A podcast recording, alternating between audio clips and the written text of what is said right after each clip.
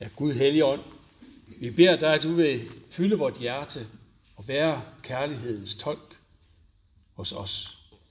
Vi vil rejse os og lytte til det hellige evangelium, som det står skrevet hos evangelisten Lukas.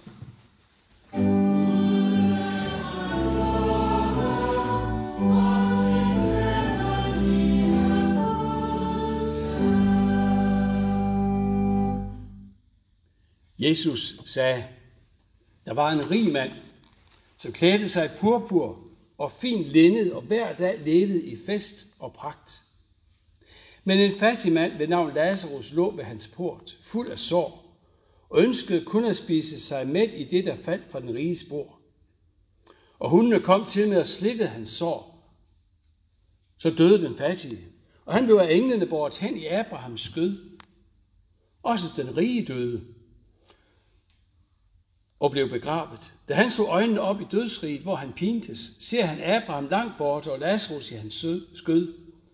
Fader Abraham, råbte han, forbarm dig over mig og send Lazarus, så han kan dyppe spidsen af sin finger i vand og læske min tunge, for jeg pines her i disse lurer. Men Abraham svarede, barn, husk på, at du fik dit gode, mens du levede, og Lazarus på samme måde det onde. Nu trøstes han her, mens du pines. Desuden er der lagt en dyb kløft mellem os og jer, for at de, som vil herfra over til jer, ikke skal kunne det, og de her ikke skal kunne komme over til os deroverfra. Der sagde han, så beder jeg dig, fader, at du vil sende ham til min fars hus, for jeg har fem brødre, så han kan advare dem, så ikke også de kommer til dette pinested. Men Abraham svarede, de har Moses og profeterne. Dem kan de høre.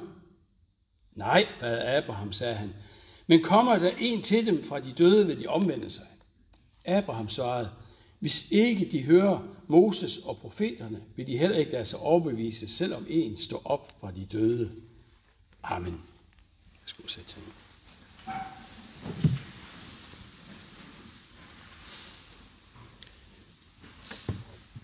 En gang imellem kan man godt som bibellæser, som menighed, og jo også som forkynder, læse ord i Bibelen, som, som giver lidt uro og ubehag.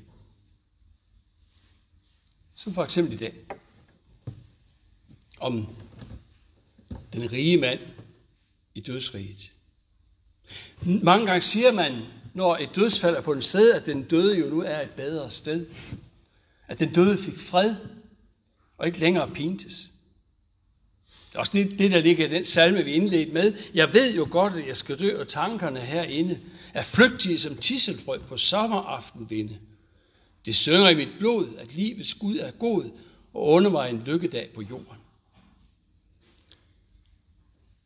Men Jesu ord i dag fortæller os, at sådan er det altså ikke helt altid. At der ligesom ligger to muligheder der forude. Den mulighed, at det bedste, det ligger bag dig. Sådan er det for den rige mand. Eller at det bedste, det venter forud. Sådan er det for Lazarus. Og for den begge gælder det, at det er her og nu, i dette liv, det tæller og afgøres. I det hele taget kan det godt være lidt modsætningsfyldte ord, vi hører ved den her gudstjeneste i dag, i alle tre tekster. Esajas, der siger, Herren vil altid lede dig, selv i øde egne vil han mætte dig. Han vil styrke din krop, så du bliver som en frodig have, som et kildevæld, hvis vand ikke svigter. Eller Johannes, der skrev, Gud er kærlighed, og den, der bliver i kærligheden, bliver i Gud, og Gud bliver i ham. Deri er kærligheden fuldendt i os, at vi er frimodighed på dommens dag. Og så her, Abraham, der siger til den rige mand, husk på, at du fik dit gode, mens du levede, og Lazarus på samme måde det onde. Nu trøstes han her, mens du pines. Der er lagt en dyb kløft mellem os og jer. Hvordan kan det være den samme Gud, det her jeg taler om? Hvordan kan vi kombinere tale om Guds store kærlighed? Gud er kærlighed. Og så lige så hører vi om Lazarus og den rige mand, som er adskilt, og den rige mand, der vågner i dødsriget og helt tydeligt pines. Hvordan kan de to ting forenes? Hvad er det, der er med den rige mand? Ja, det er tydeligt, at han kender loven og profeterne. Det siger han i hvert fald om hans brødre, at de gør, og dermed har han nok også selv gjort det.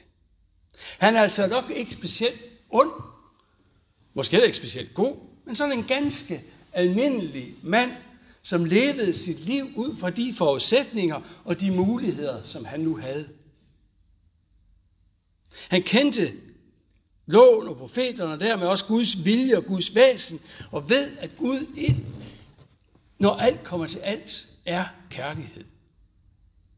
Og at hans kærlighed afspejler sig også i vores handlinger over for andre. Sådan som vi også hørte det fra Isaias, som er en af de skrifter, som han jo helt sikkert kendte. Den faste, jeg ønsker, er at løse ondskabens lænker og sprænge åets bånd og sætte de undertrykte i frihed. Og så videre. Han vidste det. Han kendte det. Men det havde bare ikke forandret ham. Det er som om hans hjerte var forblevet lukket for den fattige. For Lazarus, der fik lov til at ligge der lige foran døren ind til hans hus og ejendom. Uden anden hjælp end den affald, der blev smidt ud fra den rige spor og de hunde, der kom og slikkede hans sår. Den rige mand havde været både dygtig og heldig formentlig, siden han kunne leve sit liv på den måde, som det står beskrevet i sus og dus. Og han vidste, at også rigdommen og sin lykke og sit held, også det var en gave fra Gud.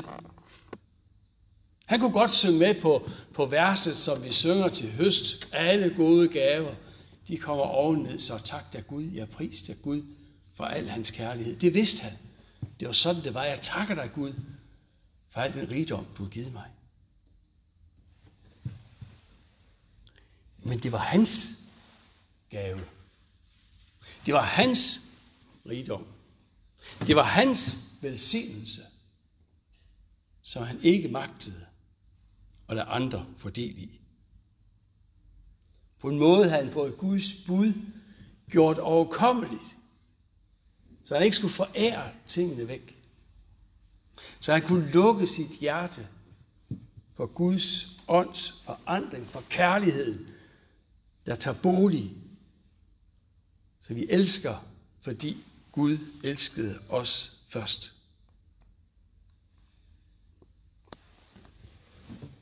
Anderledes var det ved en fattig mand.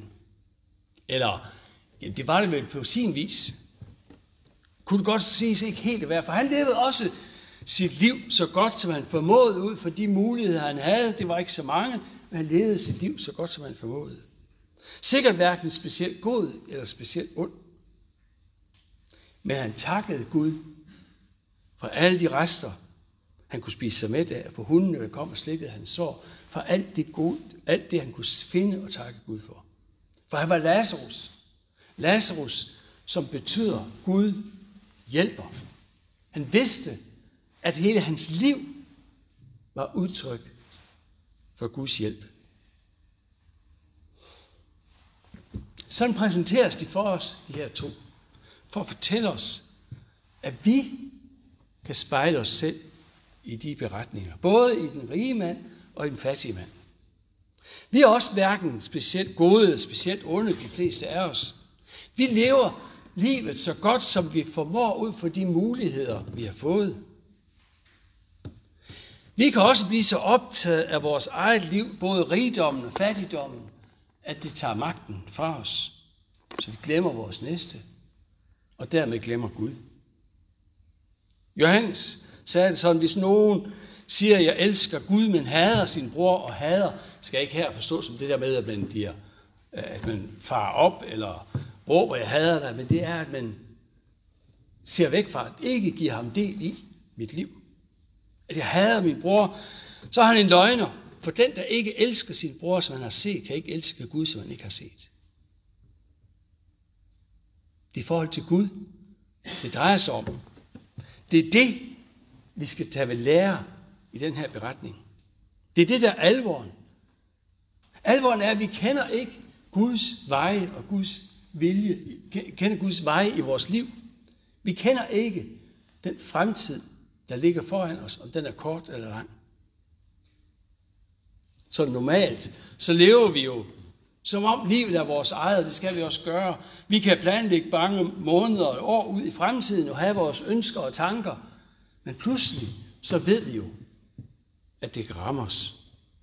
Pludselig så bliver det en nabo, der bliver alvorligt syg. En bekendt, der kæmper med livet. En trafikulykke river en af vores kære bort. Eller vi selv bliver ramt af sygdom. Det går op for os, at livet er en skrøbelig gave, som vi ikke selv er herre over.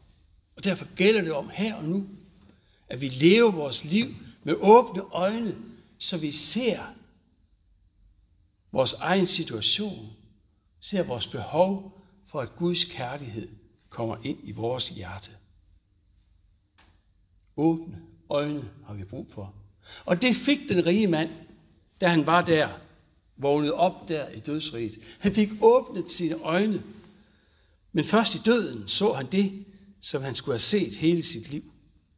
Først i døden ser han Lazarus. Han havde kunnet se ham alle de dage, han var gået ud ind ad døren, hvor han havde lagt lige foran ham. Der har han set ham som andet end noget, der lå i vejen, eller han måtte kæmpe sig forbi.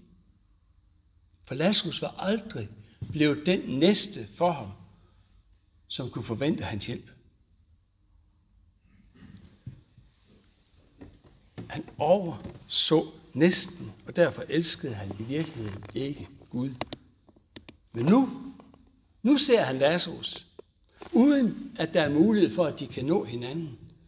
Døden har adskilt dem. Der er ingen mulighed for at indhente det. Og for det andet, så ser han også afgrunden, som er imellem dem. Ser, at det er umuligt for ham at række det over. I virkeligheden havde afgrunden altid været der. Den har bare ikke været så synlig. Det er ikke afgrunden mellem at være rig og fattig, han ser. Eller alle de andre skæld, som vi godt kan sætte op mellem mennesker. Nej, afgrunden er dette troen eller manglen på tro på Gud. Ligegyldigheden over for hinanden. Når Lazarus fik lov til at hvile i Abrahams skød, så var det ikke fordi han var fattig, men fordi han var Lazarus. Fordi han var i Guds hjælp. Fordi han modtog Guds hjælp ind i sit liv. Hjælp mig, Gud.